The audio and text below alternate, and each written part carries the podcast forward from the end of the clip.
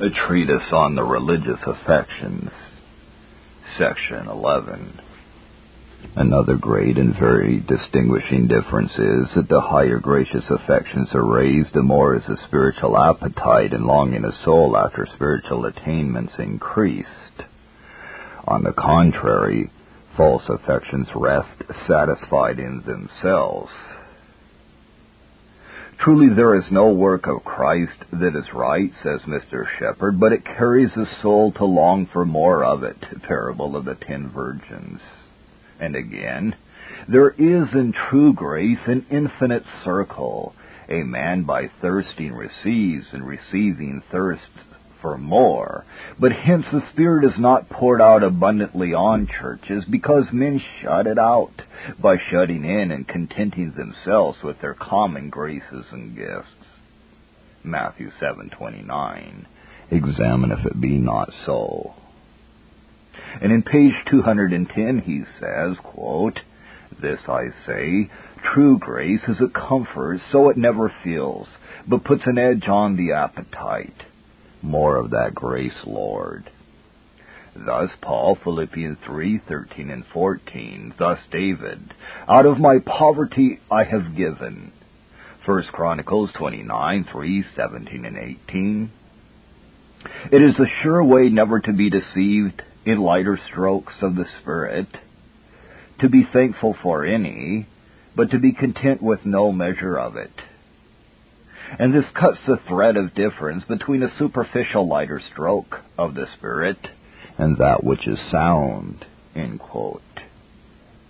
The more a true saint loves God with a gracious love, the more he desires to love him, and the more uneasy is he at his lack of love to him.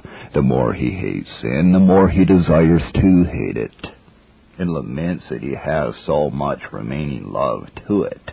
The more he mourns for sin, the more he longs to mourn. The more his heart is broken, the more he desires it should be broken. The more he thirsts and longs after God and holiness, the more he longs to long, and breathe out his very soul in longings after God. The kindling and raising of gracious affections is like kindling a flame. The higher it is raised, the more ardent it is and the more it burns, the more vehemently does it tend and seek to burn. So that the spiritual appetite after holiness and an increase of holy affections is much more lively and keen in those that are eminent in holiness than others. And more when grace and holy affections are in their most lively exercise than at other times. It is as much the nature of one that is spiritually newborn to thirst after growth in holiness, as it is the nature of a newborn babe to thirst after the mother's breast, who has the sharpest appetite when best in health. 1 Peter 2, 2 and 3. As newborn babes desire the sincere milk of the word, that you may grow thereby. If so be that ye have tasted that the Lord is gracious. The most that the saints have in this world is but a taste, a prelibation of that future glory, which is their proper fullness. It is only an earnest of their future inheritance. 2 Corinthians 1.22 and 5.5. Ephesians 1.14. But here some may object. How is this consistent with what all allow, that spiritual enjoyments are of a soul-satisfying nature? I answer, its being so will appear to be not at all inconsistent with what has been said if it be considered in what manner spiritual enjoyments are said to be of a soul-satisfying nature. Certainly they are not of a cloying nature, so that he who has anything of them, though but in a very imperfect degree, desires no more, but spiritual enjoyments are of a soul-satisfying nature in the following respects. Number one, they, in their kind and nature, are fully adapted to the nature, capacity, and need of the soul of man, so that those who find them desire no other kind of enjoyments. They sit down fully contented with that kind of happiness which they have, desiring no change, nor inclining to wander about any more, saying, Who will show us any good? The soul is never cloyed, never weary, but perpetually giving up itself with all its powers to this happiness. But not that those who have something of this happiness desire no more of the same.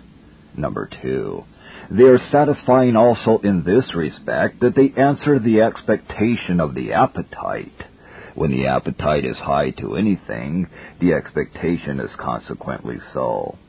Appetite to a particular object implies expectation in its nature. This expectation is not satisfied by worldly enjoyments. The man expected to have a great accession of happiness, but he is disappointed. But it is not so with spiritual enjoyments. They fully answer and satisfy the expectation. Number three. The gratification and pleasure of spiritual enjoyments is permanent.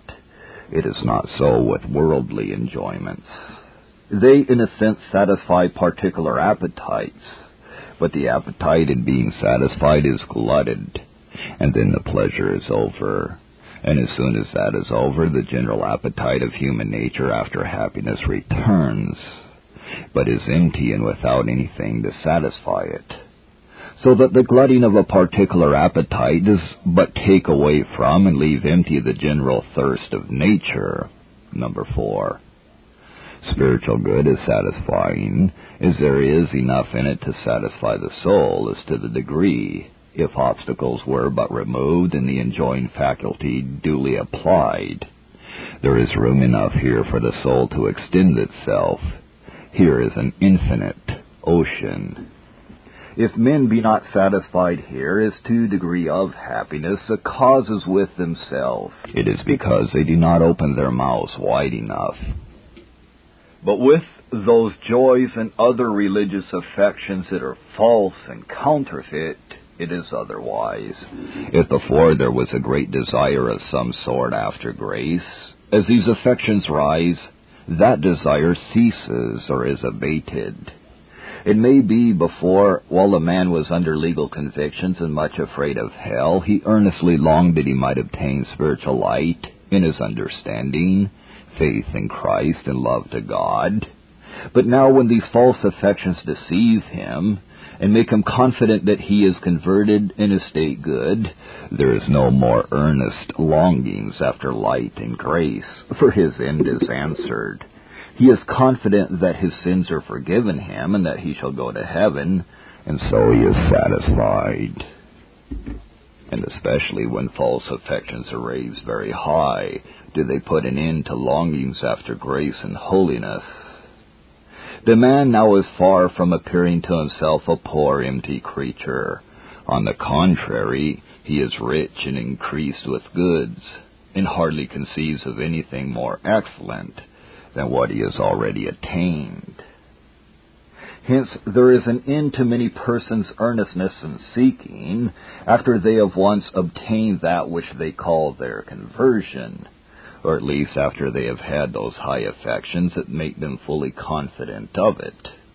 Before, while they looked upon themselves as in a state of nature, they were engaged in seeking after God and Christ, and cried earnestly for grace, and strove in the use of means, but now they act as though they thought their work was done. They live upon their first work, or some high past experiences, and there is an end to their crying and striving after God and grace. It is usual to see a false heart most diligent in seeking the Lord when it has been worst, and most careless when it is best. Hence many at first conversion sought the Lord earnestly. Afterwards affections and endeavors die, that now they are good as a word can make them. And hypocrite's last end is to satisfy himself. Hence he has enough. A saint's is to satisfy Christ. Hence he never has enough. Many a man, it may be, may say, I have nothing in myself, and all is in Christ and comfort himself there, and so falls asleep. Hands off, and touch not the sark, lest the Lord slay thee.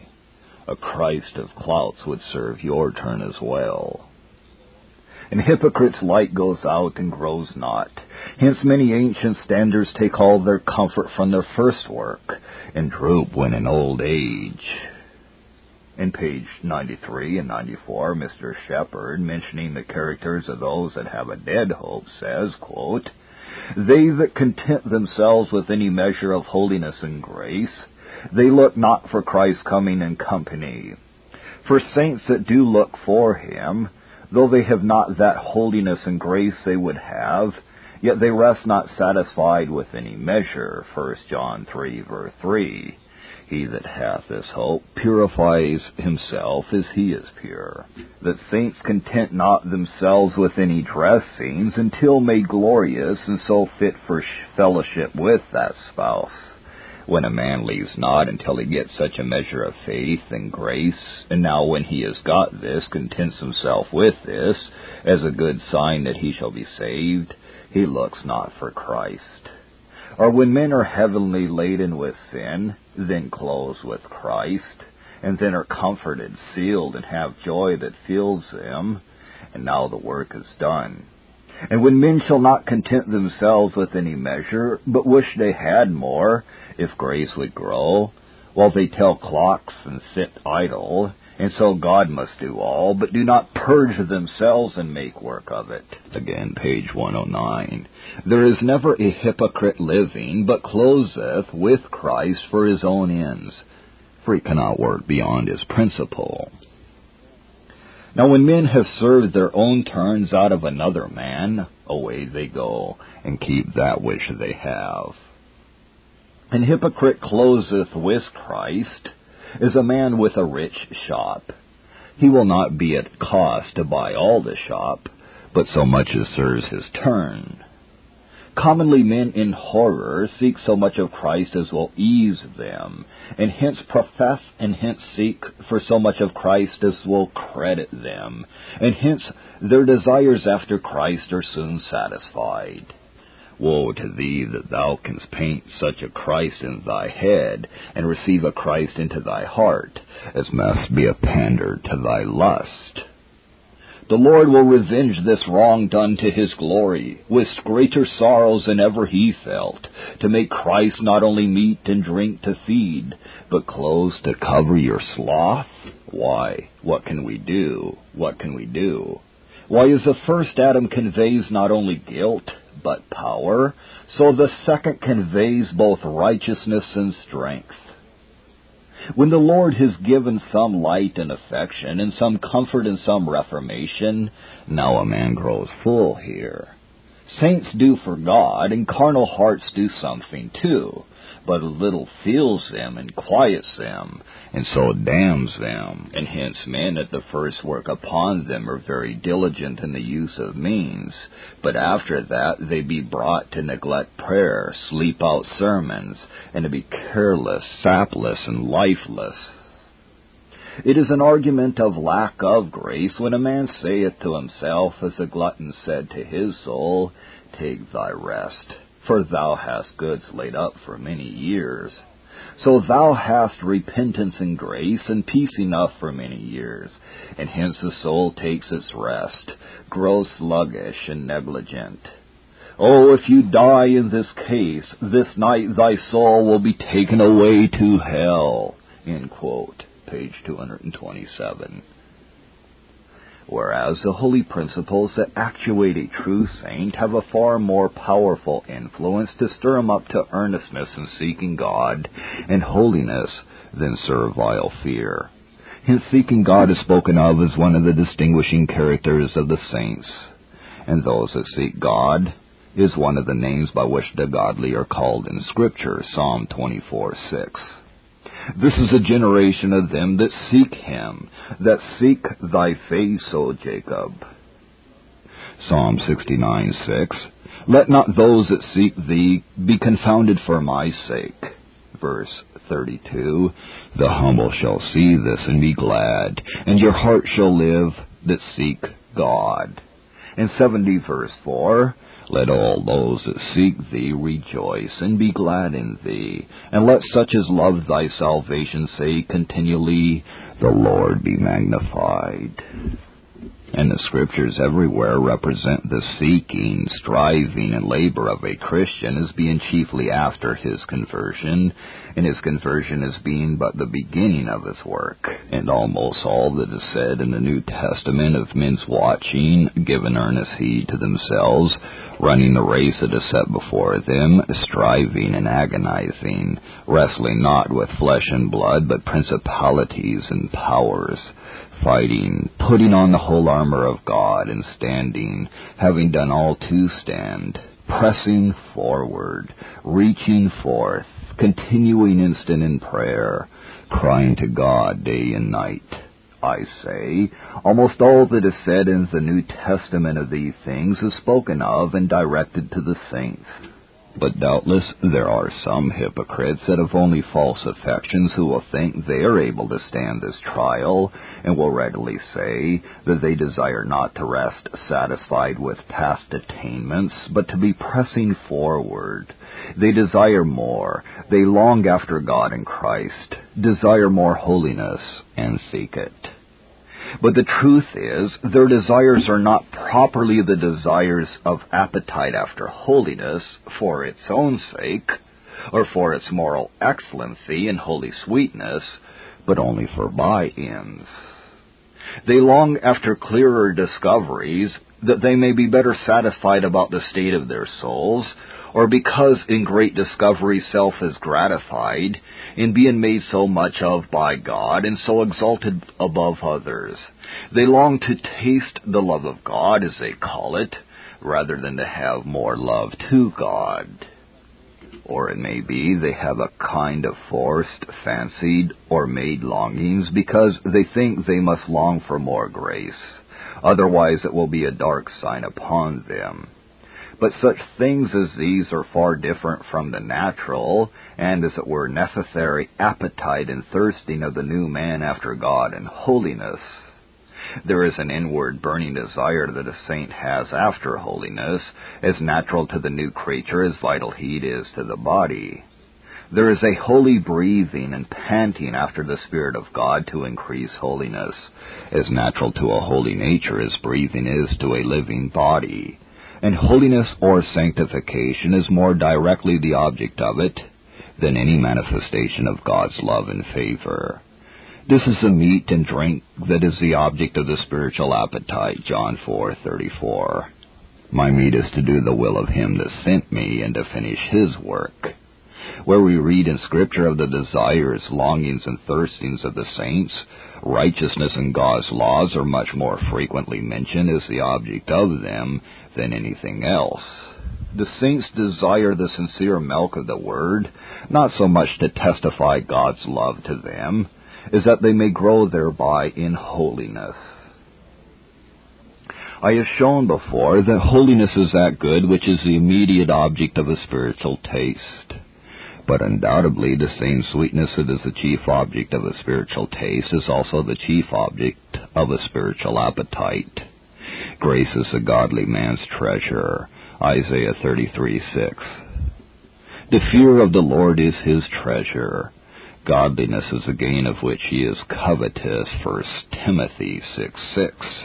Hypocrites long for discoveries more for the present comfort of the discovery and the high manifestations of God's love in it than for any sanctifying influence of it but neither a longing after great discoveries or after great tastes of the love of God, nor longing to be in heaven, nor longing to die, are in any measure so distinguishing marks of true saints as longing after a more holy heart and living a more holy life. A treatise on the religious affections, section 12. Gracious and holy affections have their exercise and fruit in Christian practice. I mean, they have that influence and power upon them, who is the subject of them, that they cause that a practice which is universally conformed to and directed by Christian rules should be the practice and business of his life. This implies three things. Number one, that his behavior or practice in the world be universally conformed to and directed by Christian rules. Number two, that he makes a business of such a holy practice above all things that it be a business which he is chiefly engaged in and devoted to, and pursues with highest earnestness and diligence, so that he may be said to make this practice of religion eminently his work and business.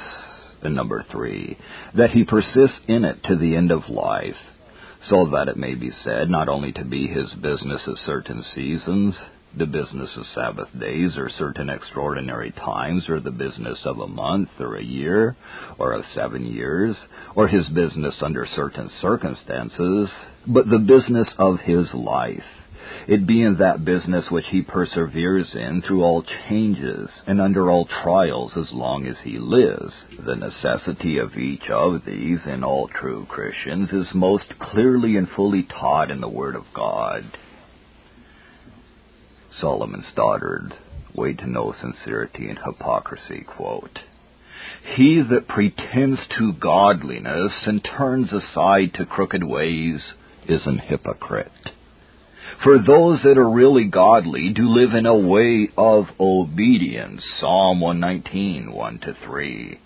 Blessed are the undefiled in the way that walk in the law of the Lord. They also do no iniquity. Luke 1 6. They were both righteous before God, walking in all the commandments of the Lord blameless. But such as live in ways of sin are dissemblers, for all such will be rejected in the day of judgment. Matthew 7:23. Depart from me, ye that work iniquity the like we have in Luke 13:27. If men live in a way of disobedience, they do not love God, for love will make men keep God's commandments. 1 John 5:3. Herein is love, that we keep his commandments, and his commandments are not grievous. If men live in a way of disobedience, they have not a spirit of faith, for faith sanctifies men. Acts 26:18, sanctified by faith that is in me. If men live in a way of disobedience, they are not Christ's sheep, for his sheep hear his voice. John 10:27. Men that live in a way of disobedience are not born of God. 1 John 3 9. He that is born of God sinneth not. Men that live in a way of disobedience are the servants of sin. John 8:34. He that committeth sin is a servant of sin. A course of external sin is an evidence of hypocrisy, whether it be a sin of omission or commission. If men live in the neglect of known duties or in the practice of known evils, that will be their condemnation. Let the sin be what it will. Let it be profaneness, uncleanness, lying, or injustice. If men allow themselves in malice, envy, wanton thoughts, profane thoughts, that will condemn them, though those corruptions do not break out in any scandalous way. These thoughts are an evidence of a rotten heart. Titus 3 verse 3. We ourselves were sometimes foolish, disobedient, deceived, serving divers lusts and pleasures, living in malice and envy, hateful and hating one another. If a man allows himself, though he thinks he doth not, in malice and envy, he is an hypocrite. Though his conscience disallows it, yet if his heart allows it, he is no saint. Some make pretenses to godliness whereby they do not only deceive others, but, which is a great deal worse, deceive themselves also. But this will condemn them, that they live in a course of sin, and so must go with ungodly men. Psalm 125, 5. As for such as turn aside unto their crooked ways, the Lord will lead them forth with the workers of iniquity if there be a great change in a man's carriage, and he be reformed in several particulars, yet if there be one evil way, the man is an ungodly man. Where there is piety, there is universal obedience. A man may have great infirmities, yet be a godly man. So it was with Lot, David, and Peter. But if he lives in a way of sin, he does not render his godliness only suspicious, but it is full of evidence against him. Men that are godly have respect to all God's commandments. Psalm 119.6. There be a great many commands, and if there be one of them that a man has not respect unto, he will be put to shame another day. If a man lives in one evil way, he is not subject to God's authority, but then he lives in rebellion. And that will take off all his pleas, and at once cut off all his pretenses, and he will be condemned in the day of judgment. One way of sin is exception enough against a man's salvation, though the sin he lives in be but small. Such persons will not be guilty of perjury, stealing, drunkenness, fornication. They look upon them to be heinous things, and they are afraid of them. But they do not much matter it if they oppress a little in a bargain, if they commend a thing too much when they are about to sell it, if they break a promise, if they spend the Sabbath unprofitably, if they neglect secret prayer, if they talk rudely and reproach others, they think these are but small things. If they can keep clear of great transgressions, they hope that God will not insist upon small things. But indeed, all the commands of God are established by divine authority. A small shot may kill a man, as well as a cannon bullet. A small leak may sink a ship. If a man lives in small sins, that shows he has no love to God, no sincere care to please and honor God. Little sins are of a damning nature as well as great. If they do not deserve so much punishment as greater, yet they do deserve damnation. There is contempt of God in all sins, Matthew 5:19. He that shall break one of the least of these commands, and shall teach men so, shall be called the least in the kingdom of God. Proverbs 19:16. He that keepeth the commandment keepeth his own soul, but he that despises his way shall die. If a man says, This is a great command, and so lays weight on it, and another is a little commandment, and so does not regard it, but will allow himself to break it, he is in a perishing condition. Way to know sincerity and hypocrisy by Solomon Stoddard. It is necessary that men should be universally obedient. 1 John 3, and so on. Every man that hath this hope in him purifieth himself even as he is pure. And yet we know that he was manifested to take away our sins, and in him is no sin. Whosoever abideth in him sinneth not. Whosoever sinneth has not seen him, neither known him. He that doth righteousness is righteous, even as he is righteous. He that committeth sin is of the devil. Chapter 5:18. We know that whosoever is born of God sinneth not. But he that is begotten of God keepeth himself, and that wicked one toucheth him not. John 15:14. Ye are my friends if ye do whatsoever I command you. James 2:10 Whosoever shall keep the whole law and yet offend in one point he is guilty of all 1 Corinthians 6 9. Know ye not that the unrighteous shall not inherit the kingdom of God? Be not deceived. Neither fornicators, nor idolaters, and so on, shall inherit the kingdom of God. Galatians 5 19 and 20. Now the works of the flesh are manifest, which are these adultery, fornication, uncleanness, lasciviousness, idolatry, witchcraft, hatred, variance, emulations, wrath, strife, envyings, murders, drunkenness, revelings, and such like of the which I tell you before, as I have also told you in time past, that they which do such things shall not inherit the kingdom of God. Which is as much as to say, they that do any sort of wickedness. Job 31, 3 to 7. Is not destruction to the wicked, and a strange punishment to the workers of iniquity.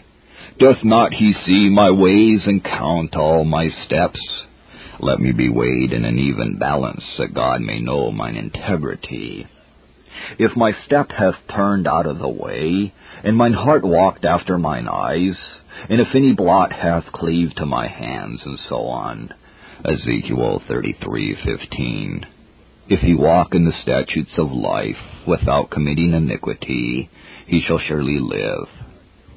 If one member only be corrupt, and we do not cut it off, it will carry the whole body to hell.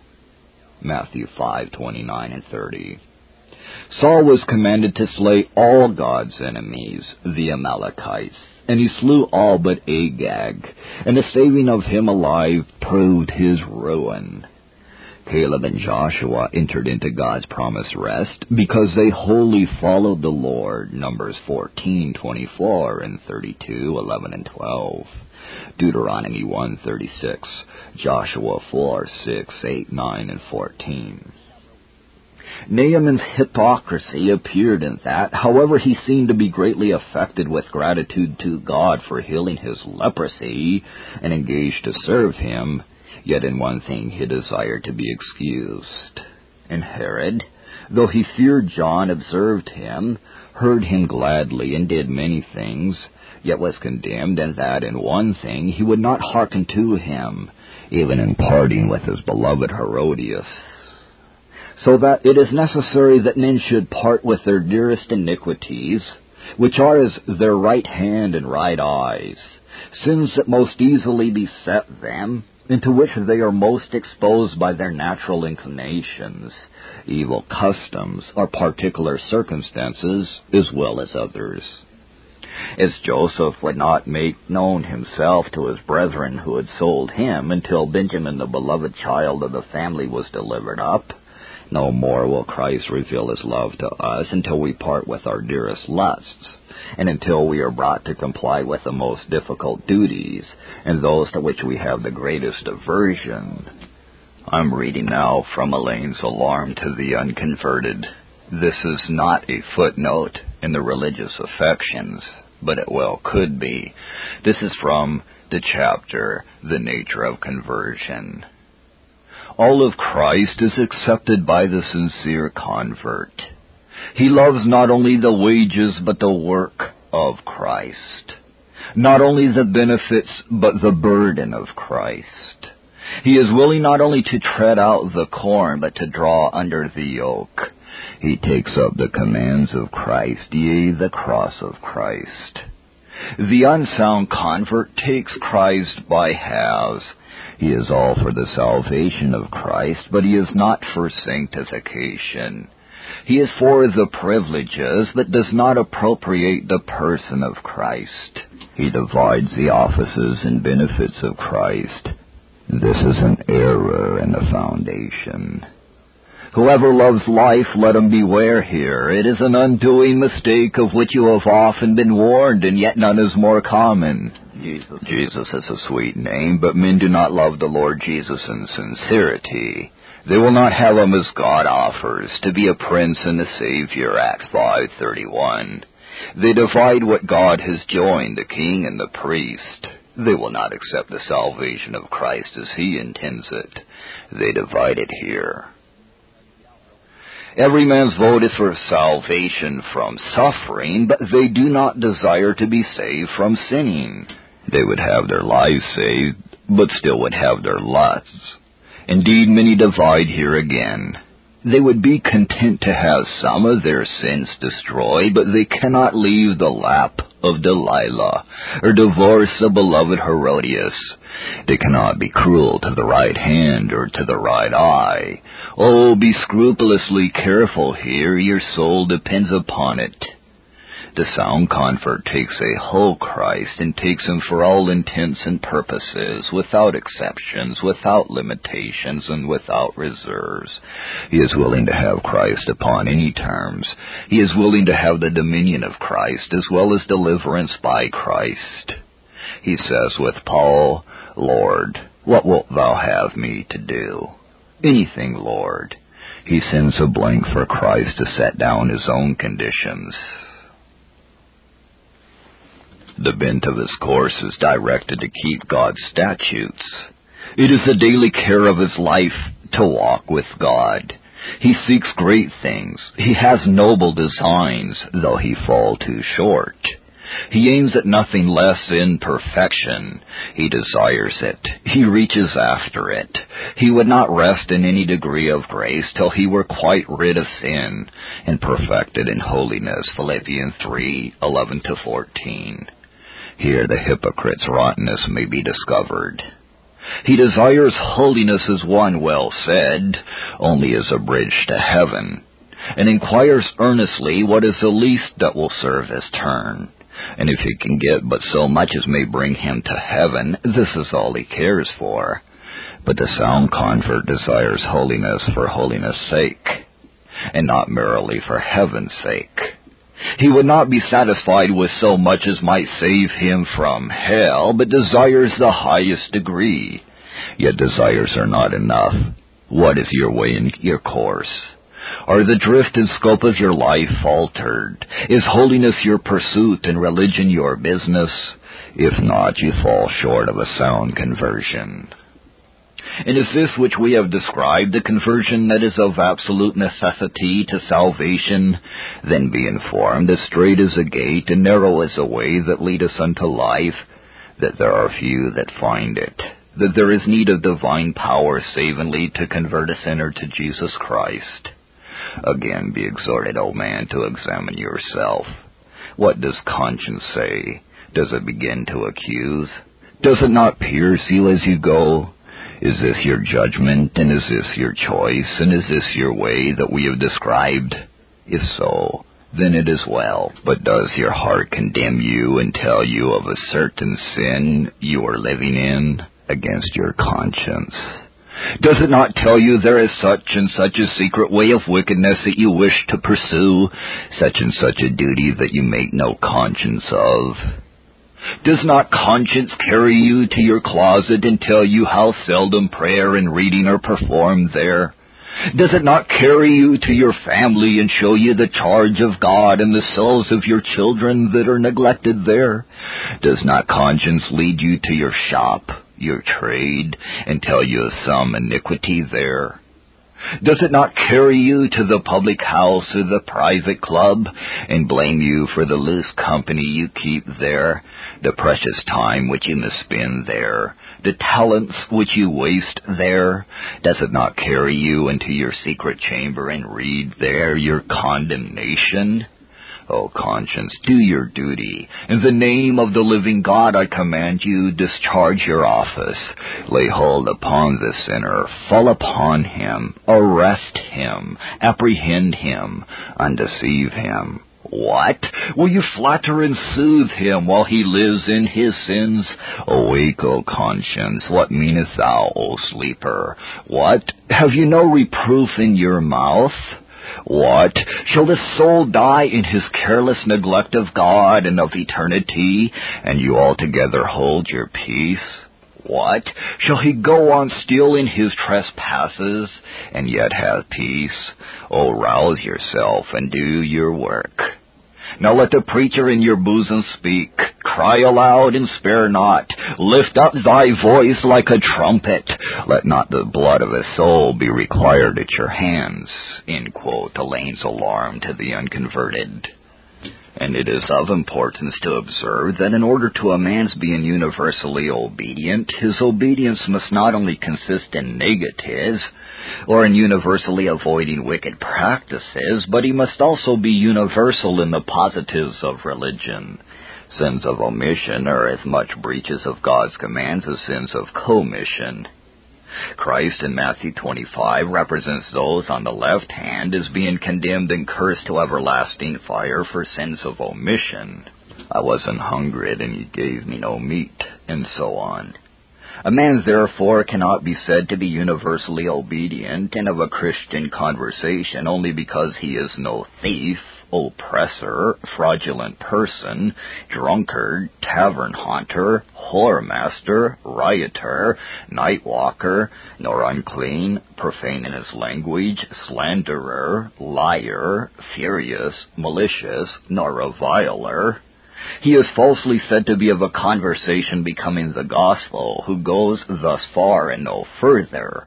But in order to this, it is necessary that he should also be of a serious, religious, devout, humble, meek, forgiving, peaceful, respectful, condescending, benevolent, merciful, charitable, and beneficent walk in conversation. Without such things as these, he does not obey the laws of Christ laws that he and his apostles abundantly insist on as of greatest importance and necessity. Number two, in order to men's being true Christians, it is necessary that they prosecute the business of religion and the service of God with great earnestness and diligence, as a work to which they devote themselves and make the main business of their lives. Oh, All Christ's peculiar people not only do good works, but are zealous of good works, Titus 2.14. No man can do the service of two masters at once. They who are God's true servants give up themselves to His service and make it as it were their whole work. Therein employing their whole hearts and the chief of their strength, Philippians 3.13. This one thing I do. Christians in their effectual calling are not called to idleness, but to labor in God's vineyard and spend their day in doing a great and laborious service. All true Christians comply with this call, as is implied in its being an effectual call and do the work of Christians, which is everywhere in the New Testament compared to those exercises wherein men are wont to exert their strength with the greatest earnestness, is running, wrestling, and fighting. All true Christians are good and faithful soldiers of Jesus Christ, and fight the good fight of faith. For none but those who do so ever lay hold on eternal life. Those who fight as those who beat the air never win the crown of victory. They that run in a race run all, but one wins the prize. And they that are slack and negligent in their course do not so run as that they may obtain. The kingdom of heaven is not to be taken but by violence. Without earnestness, there is no getting along in that narrow way that leads to life, and so no arriving at that state of glorious life and happiness to which it leads. Without earnest labor, there is no ascending the steep and high hill of Zion, and so no arriving at the heavenly city on the top of it. Without a constant laboriousness, there is no stemming the swift stream in which we swim, so as ever to come to that fountain of water of life that is at the head of it. There is need that we should watch and pray always in order to our escaping those dreadful things that are coming on the ungodly, and are being counted worthy to stand before the Son of Man. There is need of our putting on the whole armor of God and doing all to stand, in order to our avoiding a total overthrow and being utterly destroyed by the fiery darts of the devil. There is need that we should forget the things that are behind and be reaching forth to the things that are before, and pressing towards the mark for the prize of the high calling of God in Christ Jesus our Lord, in order to our obtaining that prize. Slothfulness in the service of God and his professed servants is as damning as open rebellion. For the slothful servant is a wicked servant, and shall be cast into outer darkness among God's open enemies. Matthew 25, 26, and 30. They that are slothful are not followers of them who through faith and patience inherit the promises. Hebrews 6, 11, and 12 and we desire that every one of you do show the same diligence to the full assurance of hope unto the end, that ye be not slothful, but followers of them who through faith and patience inherit the promises. And all they who follow that cloud of witnesses who are gone before to heaven do lay aside every weight, and the sin that easily besets them, and run with patience a race that is set before them. Hebrews 12:1 that true faith by which persons rely on the righteousness of Christ and the work he hath done for them, and truly feed and live upon him, is evermore accompanied with the spirit of earnestness in the Christian work and course, which was typified of old by the manner of the children of Israel feeding on the paschal lamb, Exodus 12:11, and thus shall ye eat it, and with your loins girded, your shoes on your feet, and your staff in your hand, and ye shall eat it in haste. It is the Lord's Passover. This Reformation audio track is a production of Still Waters Revival Books. SWRB makes thousands of classic Reformation resources available, free and for sale, in audio, video, and printed formats. Our many free resources, as well as our complete mail order catalog, containing thousands of classic and contemporary Puritan and Reformed books, tapes, and videos at great discounts, is on the web at www swrb.com. We can also be reached by email at swrb at swrb.com, by phone at 780-450-3730, by fax at 780-468-1096, or by mail at 4710-37A Avenue, Edmonton, that's E-D M-O-N-T-O-N, Alberta, abbreviated capital A, capital B, Canada, T6L3T5. You may also request a free printed catalog. And remember that John Calvin, in defending the Reformation's regulative principle of worship, or what is sometimes called the scriptural law of worship, commenting on the words of God, which I commanded them not, neither came into my heart, from his commentary on Jeremiah 7:31 writes, God here cuts off from men every occasion for making evasions, since he condemns by this one phrase, I have not commanded them, whatever the Jews devised. There is then no other argument needed to condemn superstitions than that they are not commanded by God.